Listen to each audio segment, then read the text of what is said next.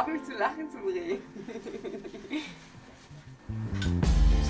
Actress Anna Juliana Jaenner is getting ready for the cameras.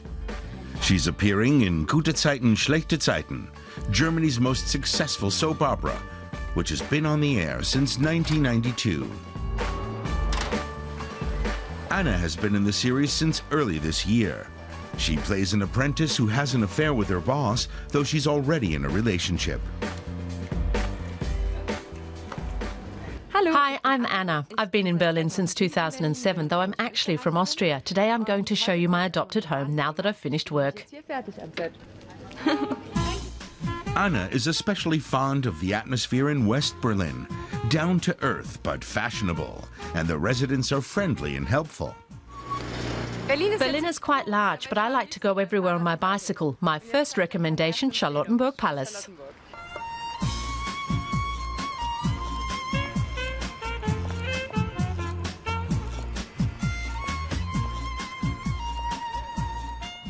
Once belonging to the Hohenzollern dynasty, it's one of Berlin's landmarks. It was originally built for the Prussian Queen Sophie Charlotte as the summer residence, which is where it gets its name, Charlottenburg Palace. The magnificent rooms are now a museum.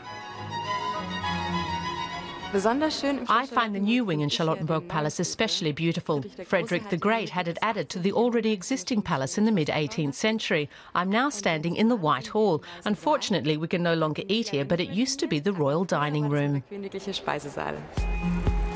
Anna's next recommendation takes us past the victory column in the park known as the Tiergarten.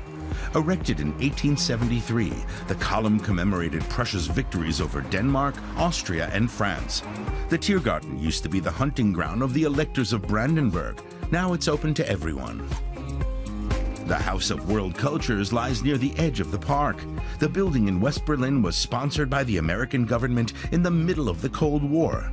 Now it's a venue for exhibitions and events dealing with contemporary art from around the world. Berliners used to call the building the Pregnant Oyster. Its architecture is exciting, but the exhibitions inside are also worth seeing.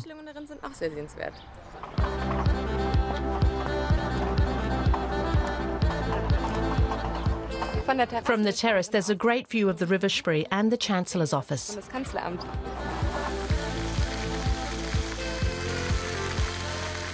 For her third tip, Anna takes us to central West Berlin, Savigny-Platz.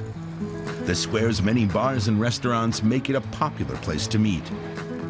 Just around the corner is Marga Schoeller, a German-English bookstore. Anna comes here regularly to browse. The shop was founded in 1929 and was very popular with artists and literary figures. These days, it still exudes the charm of Old West Berlin.